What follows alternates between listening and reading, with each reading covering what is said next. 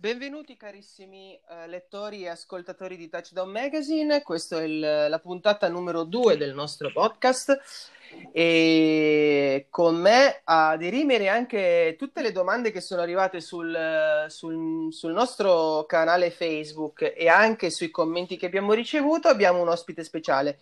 Innanzitutto pre- vi, vi ripresento Mattia. Ciao, ciao, benvenuti a tutti. E ovviamente il nostro ospite speciale per, come regalo di Ferragosto è Riccardo Pratesi, eh, finissima firma della Gazzetta dello Sport. Benvenuto con noi e ben ritrovato Riccardo. Ciao Ruben e ciao Mattia, grazie dell'invito e insomma aspetto le vostre domande, vediamo di parlare un po' di football che ci siamo quasi. Eh? Ci, siamo, ci siamo quasi, sì sì, assolutamente, anche se come abbiamo detto nello scorso episodio, non ci saranno le quattro partite di prestagione, però le squadre si stanno, si stanno preparando. E come adesso ce lo andranno sia a illustrare sia Mattia sia Riccardo eh, sui temi di questa puntata, che saranno quindi la situazione dei roster e per lo più quello che riguarda i Patriots che hanno il record di opt-out per tutta la Lega eh, andremo a parlare anche di football collegiale, che è un tema che ha sorpreso e non poco i nostri lettori, perché appunto hanno detto è strano che, si, che si rischi di non giocare il football collegiale, ma la NFL parte quasi di sicuro, visto anche come sta andando il resto degli sport americani, e poi alcune news che mh, faranno piacere ai nostri lettori, ma che abbiamo già anche anticipato. Mattia Riccardo, allora, la situazione dei roster. Sul nostro sito ovviamente abbiamo anche aggiornato la nostra... Mh, la lista degli opt-out. Abbiamo anche presentato la situazione. Però, eh, ovviamente, quello che preoccupa molto sono i, eh, gli opt-out dei Patriots. Sì, vado, vado io, dopo magari Riccardo quando vuoi. Eh, si è chiusa la settimana scorsa la, degli scout dell'NFL siamo arrivati a 77 giocatori e più o meno quasi tutte le squadre sono state toccate. C'è uno che non ha nessun opt-out, ma anche le squadre che erano rimaste un po' più al sicuro, come, come ad esempio i Miami Dolphins, chi, chi, mi conosce un po' meglio sa che seguo, seguo, soprattutto loro, faccio l'insider per touchdown, hanno avuto due ritiri proprio gli ultimi due ricevitori.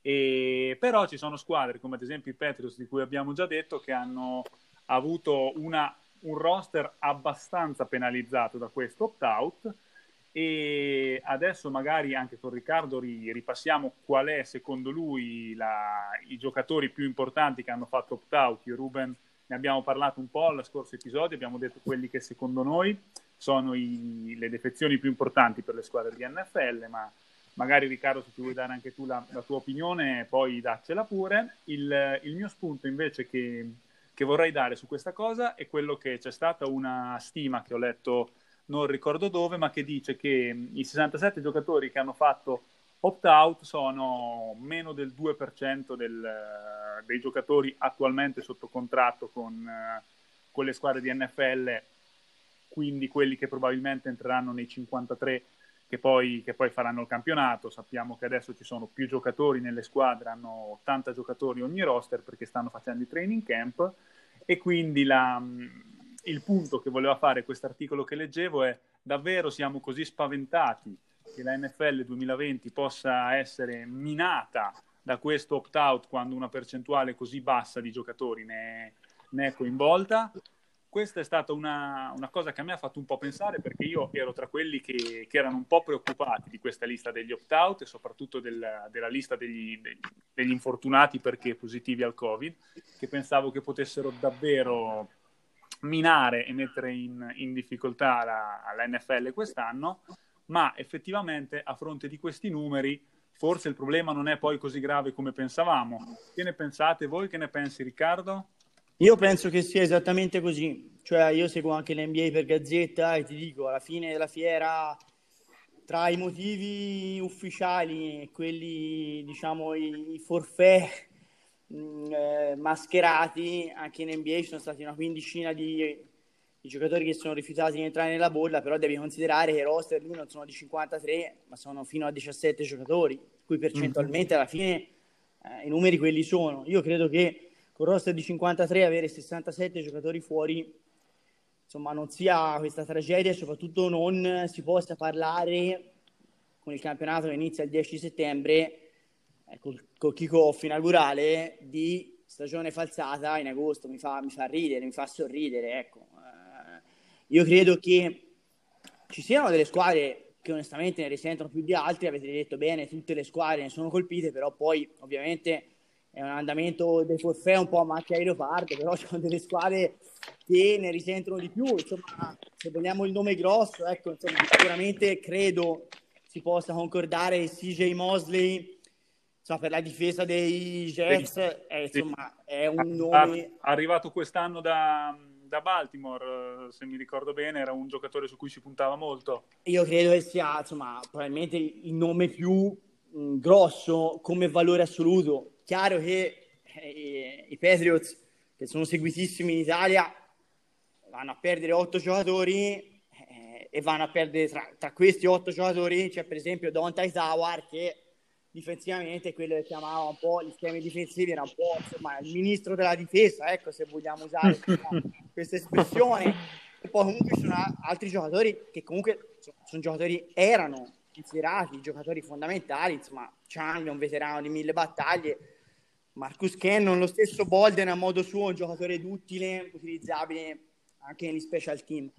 Eh, è chiaro che insomma, una squadra come Petrios, che già non partiva rispetto agli anni scorsi con ambizioni da Super Bowl, perdendo un numero così significativo di giocatori, ne risente più di altri, più di altre squadre, più di altre franchigie. Una, voglio segnalare, visto che comunque se guardiamo gli odds, se guardiamo le la preview di Las Vegas che non butta, ricordiamo, mai via i soldini, guardiamo che considera comunque i Kansas City, City Chiefs campioni in carica come la squadra favorita per il Super Bowl, per ripetersi dunque in questo caso, insomma, ha perso il running titolare che lo scorso Super Bowl, insomma, Damian Williams ha fatto grandi cose, in assoluto secondo me non è un fenomeno, si parla... il running back titolare della squadra campione in carica, credo che vada annoverato, tra virgolette, tra i grandi nomi che eh, non, non, saranno, non, saranno, al via. Ecco. Più o meno io direi che queste, se dovessimo fare dei titoli, sono un pochino i, no- i nomi o le squadre più toccate dagli opt-out, quindi i Jets con il grande nome, i Patriots, i Patriots se non altro per il numero cumulato clamoroso, i Chiefs perché sono insomma campioni in carica con tutti gli occhi addosso, hanno perso il running back che ha fatto grandi cose nell'ultimo, grande, nell'ultimo trionfo e tra l'altro hanno perso anche Niang, insomma eh, un perno importante sì. della linea Piccolo offensivo, sì. Mm. sì. Bene Riccardo, bene Mattia e ovviamente avendo adesso la, il quadro più chiaro di, quest, di questi opt-out eh, Mm, vi direi anche, vi chiederei, secondo voi come cambiano i rapporti di forza in funzione del fatto, e ammesso e non concesso, che Cam Newton entri subito con la, con la quarta marcia innestata, pronto a prendere la regia della, dell'attacco di, di New England, come cambiano i rapporti di forza? Perché per esempio, i Titan, i, scusate, sì, i Saints hanno perso due tight end, ne hanno però recuperato uno dal draft. Ecco, tutti questi rapporti di forza che ci sono tra le squadre e l'eventuale corsa al Super Bowl e quindi anche i playoff, come cambia secondo voi? Prima Riccardo e poi Mattia. Ma guarda, io credo che le favorite quelle erano e quelle rimangono, eh, nel senso che nella AFC comunque i Chiefs partono favoriti, se non altro perché hanno il miglior quarterback al mondo.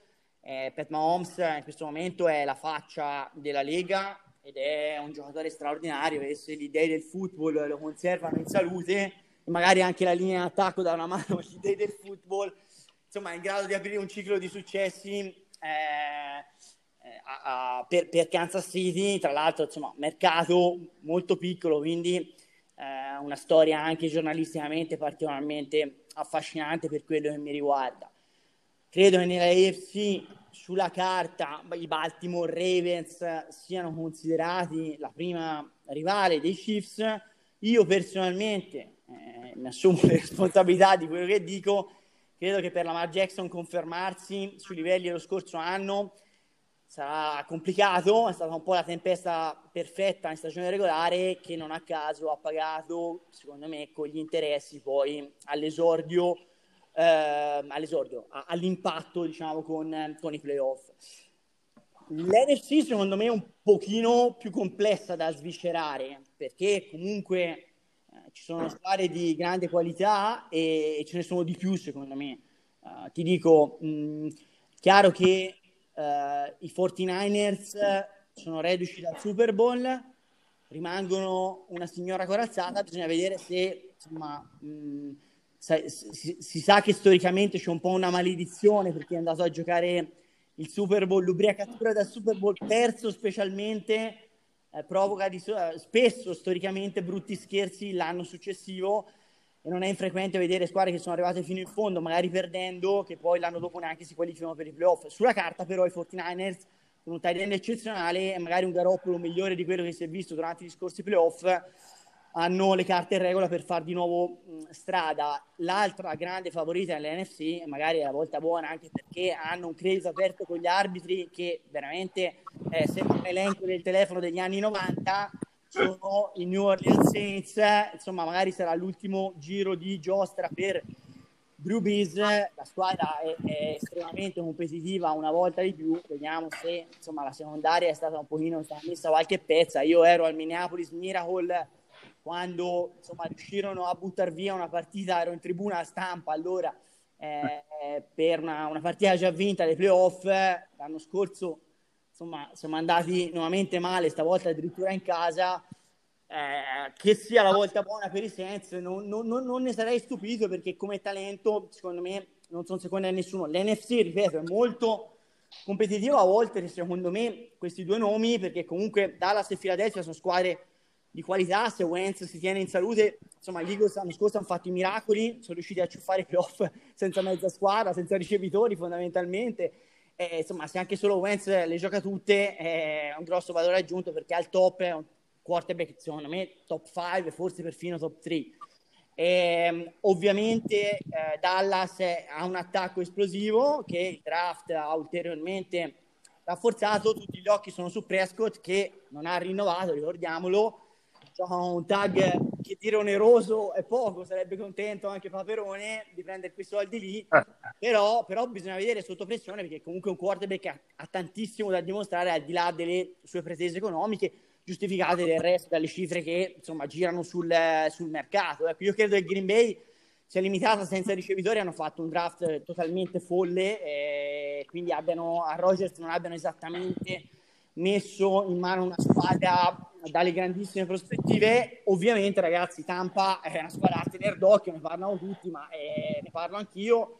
Eh, se la linea d'attacco tiene Brady in salute, eh, cioè questo, ragazzi, si chiama comunque Tom Brady, ha un allenatore che, che, è un visionario straordinario, un personaggio tanto suggestivo e affascinante quando un po' enigmatico e polarizzante, ma credo che con, Ari, con Bruce Arians possano veramente ridare ossigeno alla carriera di Brady e soprattutto c'ha, c'ha dei bersagli straordinari perché insomma avere Godwin, avere Evans, avere Gronk e comunque avere altri tight end come, Bra- eh, come Howard soprattutto a disposizione eh, ah, ricordiamo hanno preso anche McCoy eh, che sarà a fine carriera ma magari può portare anche come ricevitore eh, da terzo down eh, un, un, ulteriore valore aggiunto all'esperienza io credo che Tampa sia da corsa. E, occhio io non so chi è che vorrebbe incrociare eventualmente Brady a playoff non credo ci sia esattamente la fila ecco da quel punto di vista. E poi c'è sempre Seattle perché attenzione insomma quelli eh, i Seahawks non muoiono mai Carroll lo contestano tutti perché gioca un football che per alcuni è datato ma è un coach che alla fine riesce sempre a compattare lo spogliatoio e comunque dietro al centro gioca sempre un signore che si chiama Wilson che in linea di massima eh, due cosine le ha fatte vedere. Chiudo e vi lascio la parola, scusate se sono andato forse un filino lungo. insomma, abbiamo parlato prima del, di, di, Newton e dei Patriots. Io ho avuto lo, l'opportunità di assistere live nella mia esperienza americana per Gazzetta, per Sky, insomma, nei quattro anni da eh, cronista dagli States a due Super Bowl. E, e devo dire che mh, nel primo Super Bowl è quello, mh, la vittoria di Denver su Carolina, Newton si presentava da MVP insomma a me colpì 15, moltissimo. 15 poi... vittorie tra l'altro mi sembra, era l'anno delle 15 vittorie una sola sconfitta. Esatto, esatto, eh, si presentò ad MVP, poi, poi, arrivò Von Miller, ecco, ci fu un attimino qualche problema a Santa Clara per, per, l'attacco dei Panthers, ma quello che volevo dire è che mi colpì l'immaturità del, del quarterback eh, allora dei Panthers perché insomma si stranì tra virgolette alle domande dei cronisti post, partita prese, piantò tutti e se ne andò non esattamente un grande esempio di leadership. Se vi stupite, vi chiedete al di là degli acciacchi fisici come mai non avesse trovato squadra, c'è un livello di maturità che non è proporzionale a quello del talento, che sia fisicamente che insomma come braccio è secondo veramente a pochi. L'altro Super Bowl che ho visto è appunto quello di Minneapolis dei Patriots per rimanere appunto in tema e, e ovviamente i Patriots eh, arriva, persero per il Super Bowl con Philadelphia e devo dire che insomma le aspettative la cultura vincente di Bill Belichick non ve la racconto, certo io ne sapete più di me, però io credo che un po' di quegli opt-out siano dovuti anche a una consunzione, cioè Belichick è un allenatore che chiede tanto ai propri giocatori, in alcuni casi forse anche troppi, troppo, non è per tutti, c'erano dei veterani, giustamente, tra virgolette, secondo me non potevano più, e sono venuti via e bisogna vedere insomma, dopo gli anni di successi, lo stesso Gronk è tornato e non sarebbe tornato per i Patriots, ma solo per il suo Brady, in questo caso a Tampa. Io, bisogna vedere ecco, se uh, Belichick fa un altro miracolo oppure senza i campioni alla fine si dimostra una volta di più che la differenza nello sport la fanno spesso i grandissimi giocatori, ancora più dei grandissimi coach. Certo, certo. Allora io mi, mi aggancio subito al, eh, al mm, ragionamento fatto adesso da Riccardo e ne approfitto poi anche per sviscerare un po' la tematica Cam Newton che, di cui volevo parlare più tardi, magari in chiusura, ma visto che ci siamo arrivati ci, ci spendiamo due parole adesso senza, senza, problemi.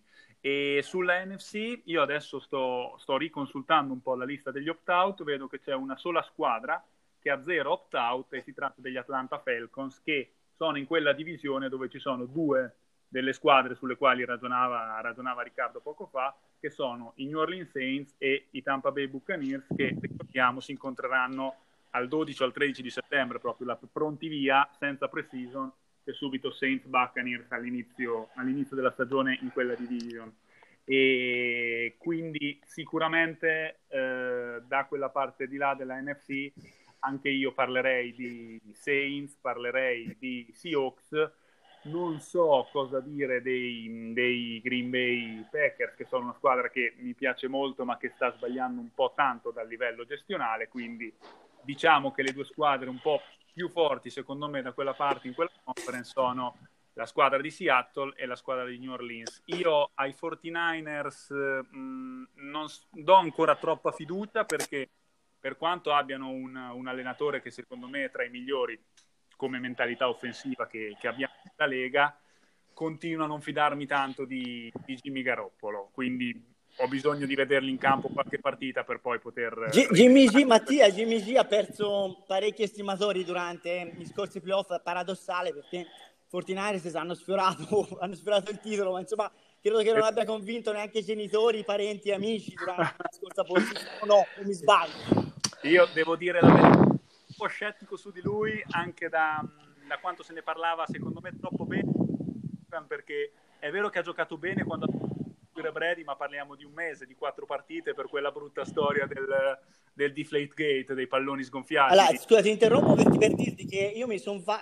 c'ero al Deflate Gate in America, mi mandarono, andai a, a New Orleans, a casa Saints, a conoscere questo Jimmy Garoppolo, la gazzetta mi mandò perché comunque Brady era squalificato, no? quindi tutto per vedere questa cazzo di italiana, no? Eh, e devo dire che anche io, insomma, que- tutto questo hype non l'ho esattamente comprato per, una, per, usare un'espressione americana.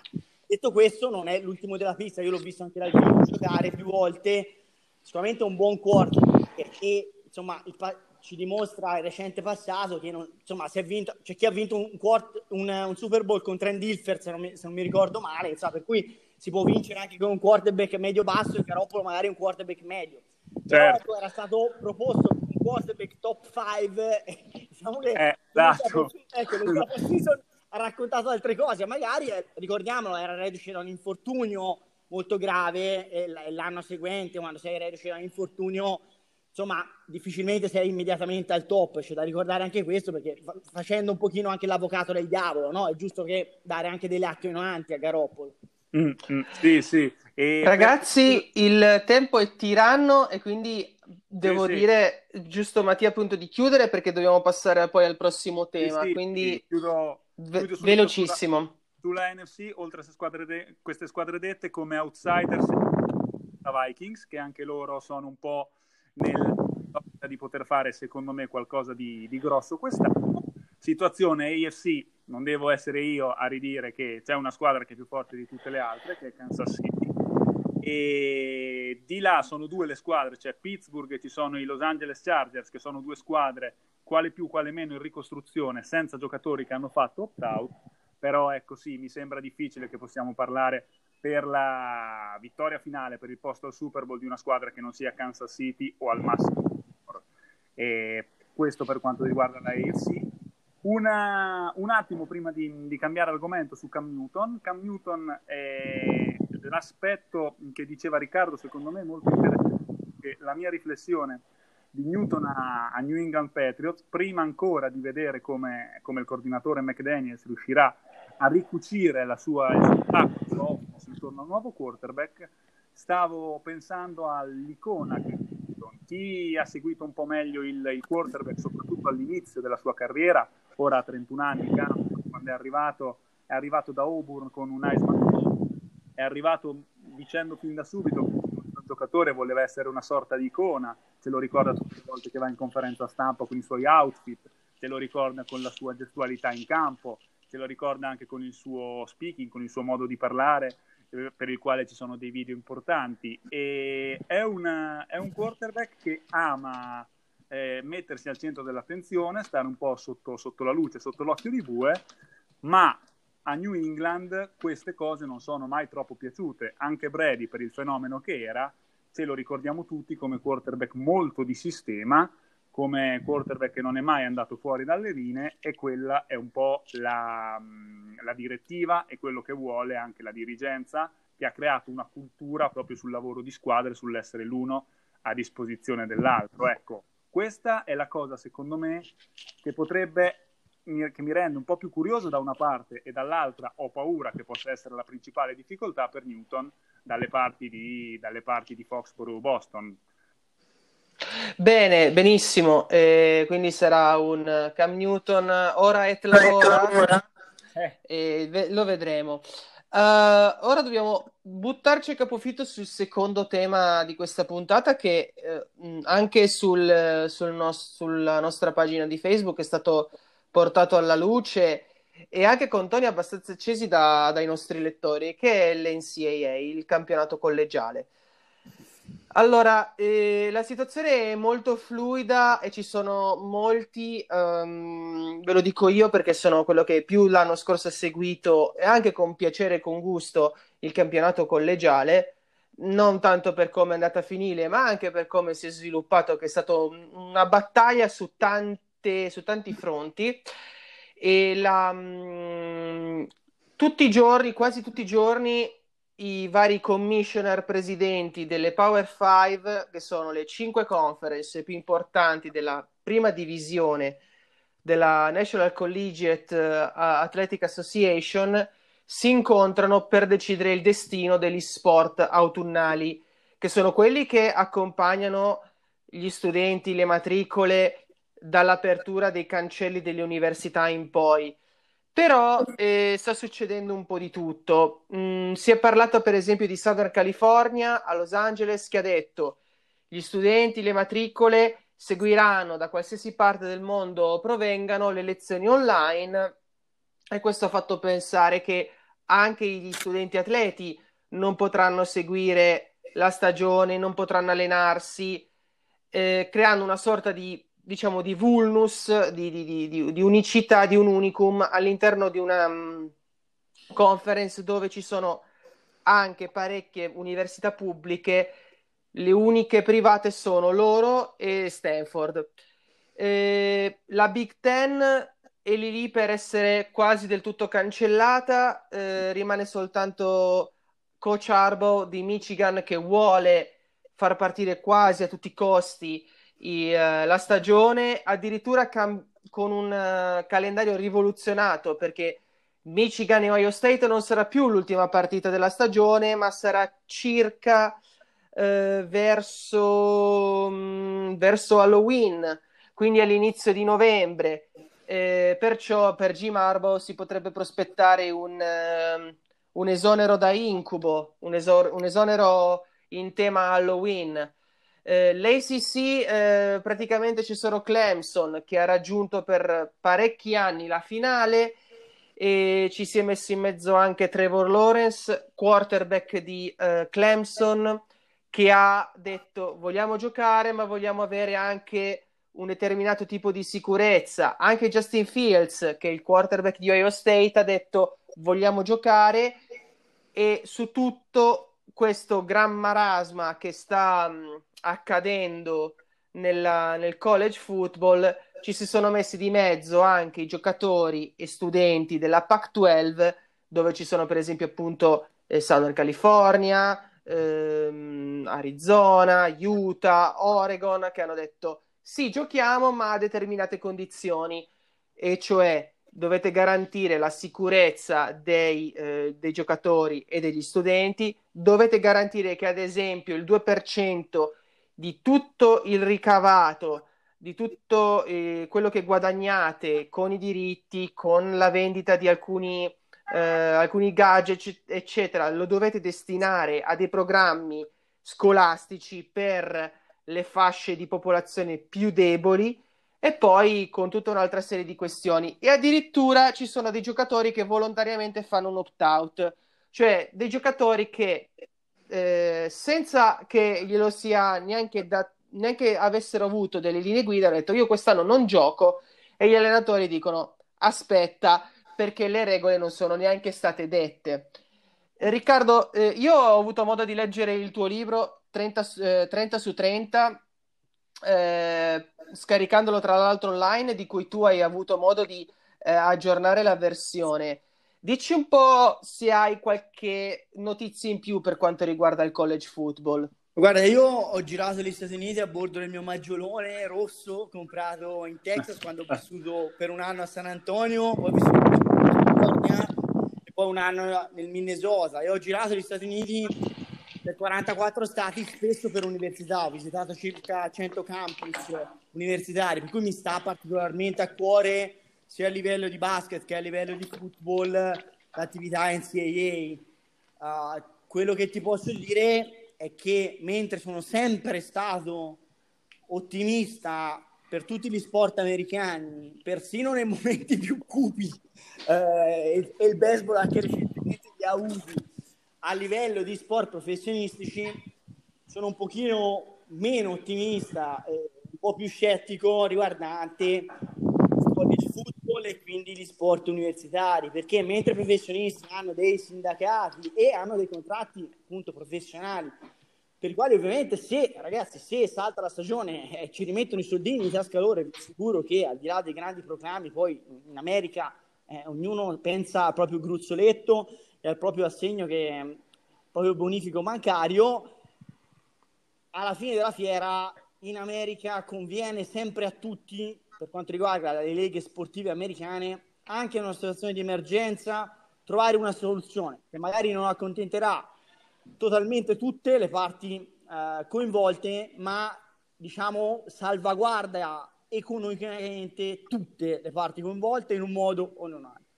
Chiaro che a livello di NCAA parliamo di studenti atleti, già mi fa ridere chi fa opt-out, non si fa opt-out perché non c'è un contratto a cui fare opt-out, per cui cioè, è troppa televisione, eh? andrebbe, si dice in Italia, guardi troppa televisione, anche loro probabilmente fanno un po' confusione.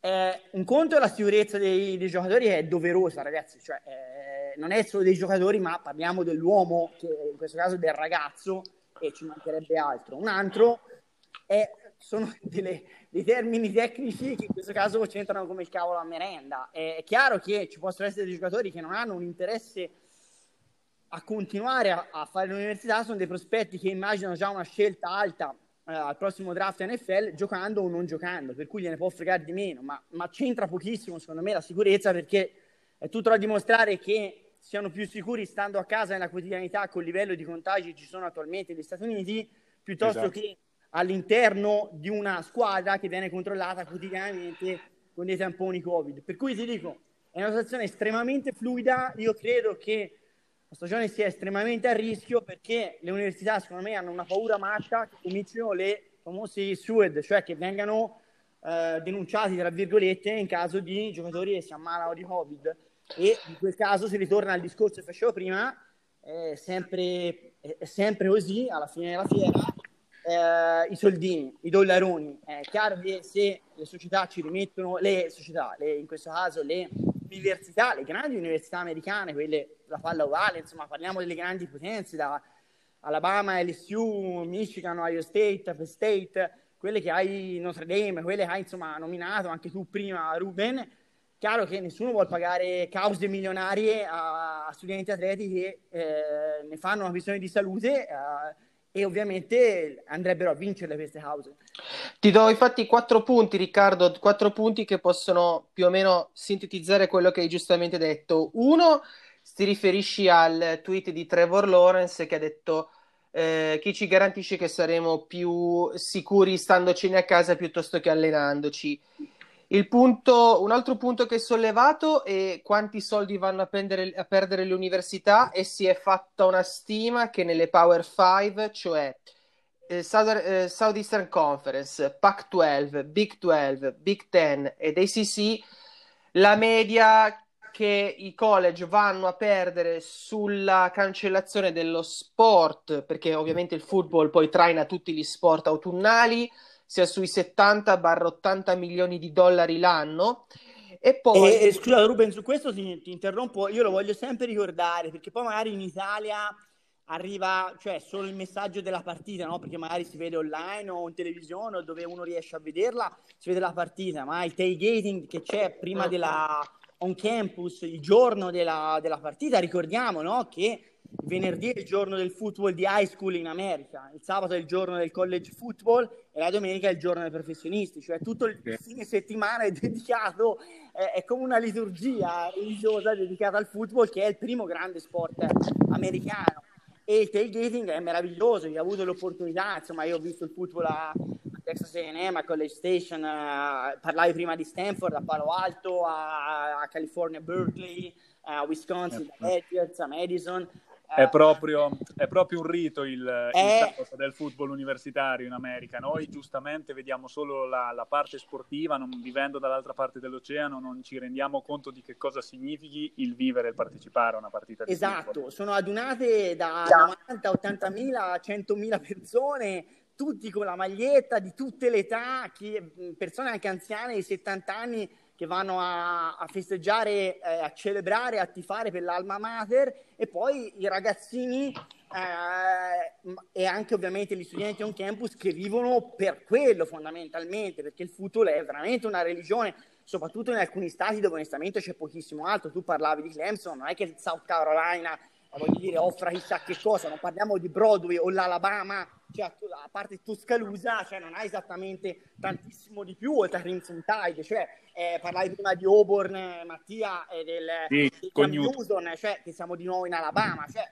eh, la stessa LSU, insomma è chiaro che già New Orleans è diverso, ma Baton Rouge non è esattamente, anche se si è giocato Shaq Maravic anche a livello di, di basket, ha una grande, e ultimamente Ben Simmons, ma diciamo che Rouge, al di là della meravigliosa Tigre, si trova un campus, diciamo, è, non, è, non, è, l'ombelico del mondo americano. No, assolutamente no, eh. perché io da, lo voglio rivelare, ho fatto due volte, ho provato a fare la missione a LSU eh, dopo un viaggio eh, negli Stati Uniti per una vacanza. Eh, per il mio proseguo accademico e ho fatto veramente fatica, anche se devo dire che i college americani sono invidiati molte volte anche per quello.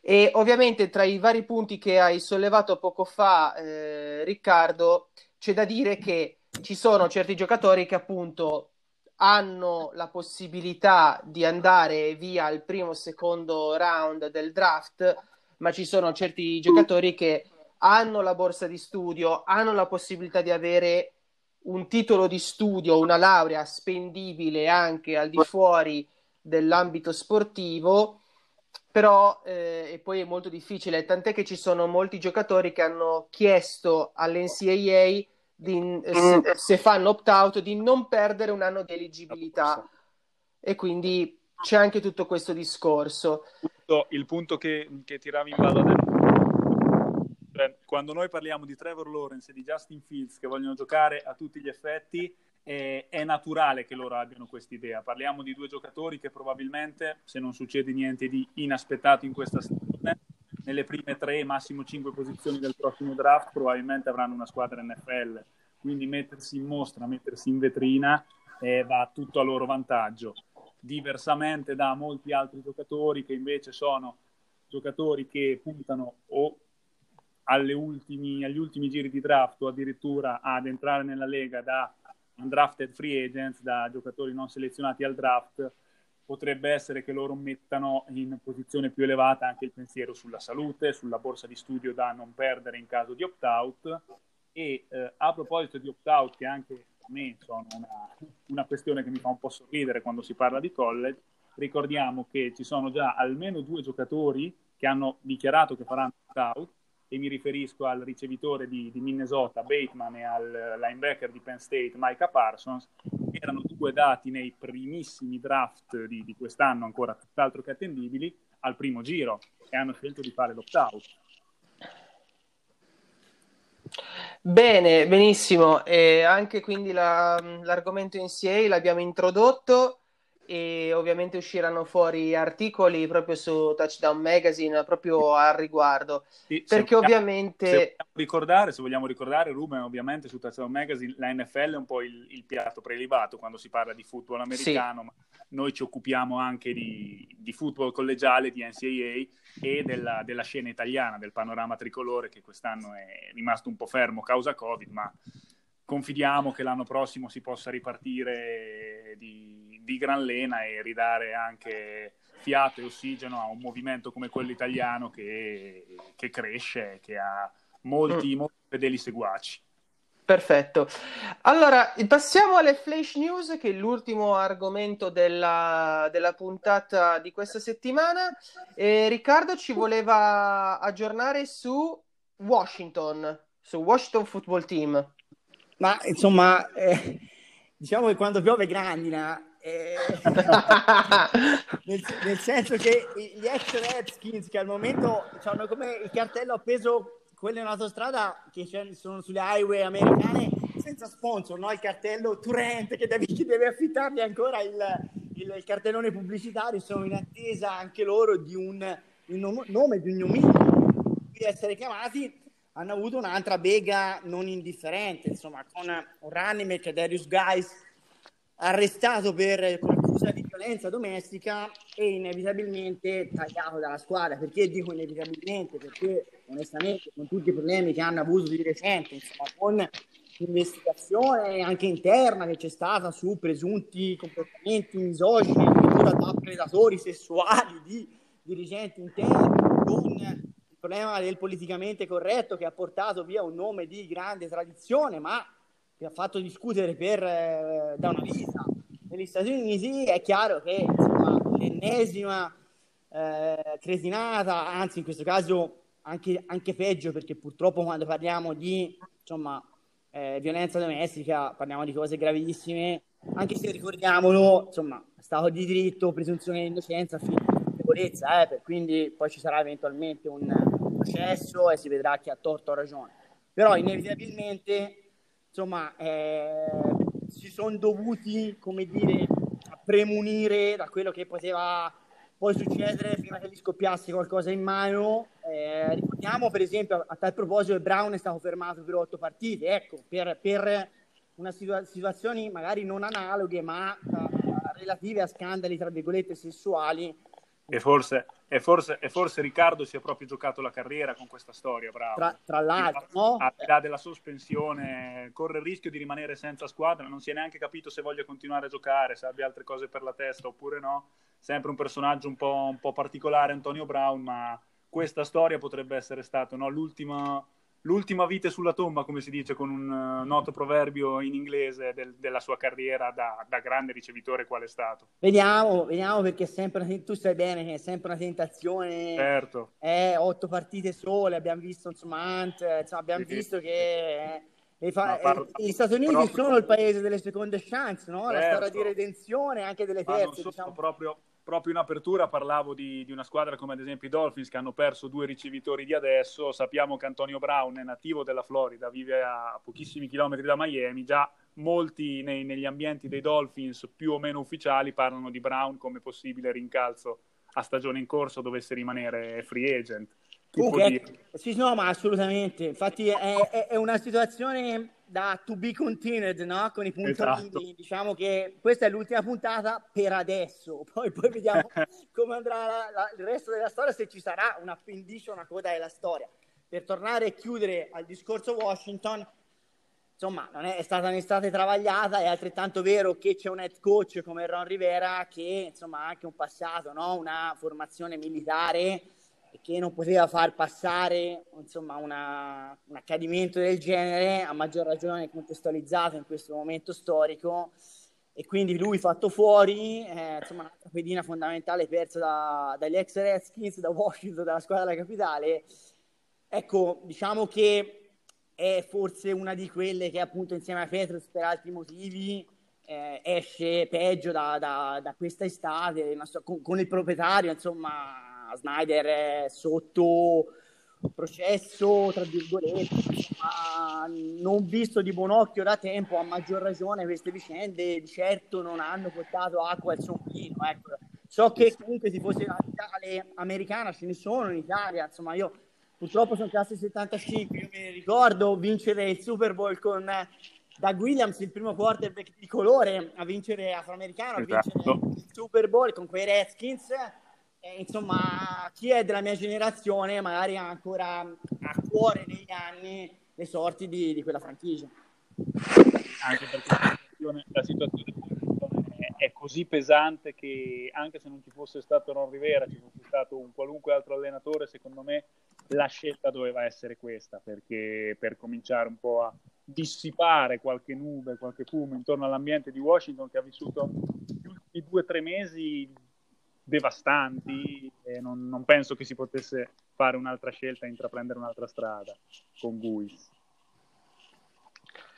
Bene, benissimo. Uh, abbiamo esaurito anche questo episodio, siamo stati quanto più rapidi, abbiamo messo, siamo riusciti a essere anche sintetici e, e a chiudere la, la pratica di questo secondo episodio, di cui vi ricordo che lo potete sentire su qualsiasi piattaforma di podcast. Siamo riusciti a collegare tutte quante. E ovviamente mh, nella descrizione dell'episodio troverete i link di tutto ciò di cui abbiamo parlato. E poi, ovviamente, io voglio ringraziare Riccardo per essere intervenuto in questo podcast. Grazie a voi per l'invito, è stato un piacere. Ci risentiamo in stagione. a presto. Perfetto, io ringrazio Mattia. Ciao, ciao Ruben, ciao Riccardo e un saluto anche a tutti quelli che, che ci ascolteranno in questi giorni. E un saluto a tutti i lettori di Touchdown Magazine.